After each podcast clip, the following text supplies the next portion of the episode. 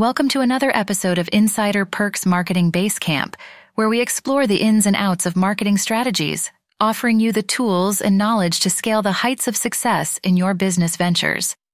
Our purpose is to empower our listeners with actionable insights that can transform their marketing efforts and drive results. Diving into the world of A B testing. Today, we're navigating the exciting terrain of A B testing, a strategy that's often overlooked but holds immense potential for optimizing your email campaigns. A B testing, or split testing, is the process of comparing two versions of an email to see which one performs better. It's a direct way to measure the success of your content and design choices, providing data driven insights that can shape your marketing strategy.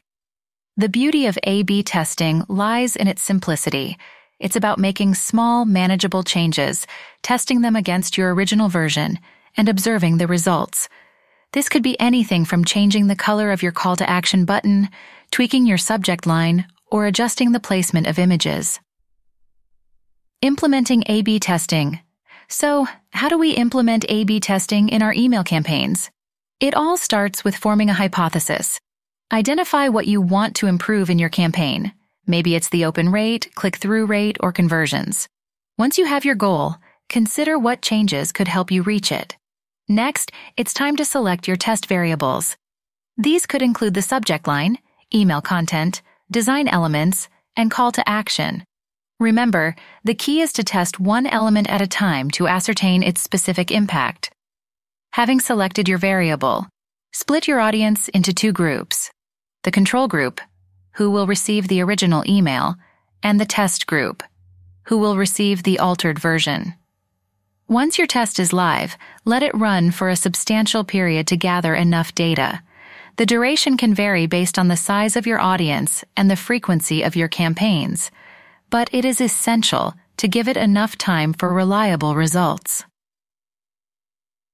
Interpreting results and best practices. Now comes the most thrilling part analyzing the results. Compare the performance of both emails, the control and the test version. Which one had a higher open rate or click through rate? Did the change lead to more conversions? The answers to these questions will provide actionable insights to optimize your future campaigns.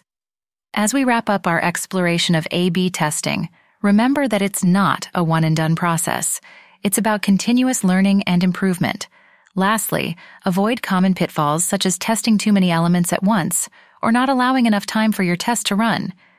A B testing is a robust and powerful tool, and when used correctly, it can significantly enhance your email marketing performance. There you have it a comprehensive guide to using A B testing to navigate your way to more effective email campaigns. Make sure to join us next time on Insider Perks Marketing Basecamp for more invaluable marketing insights.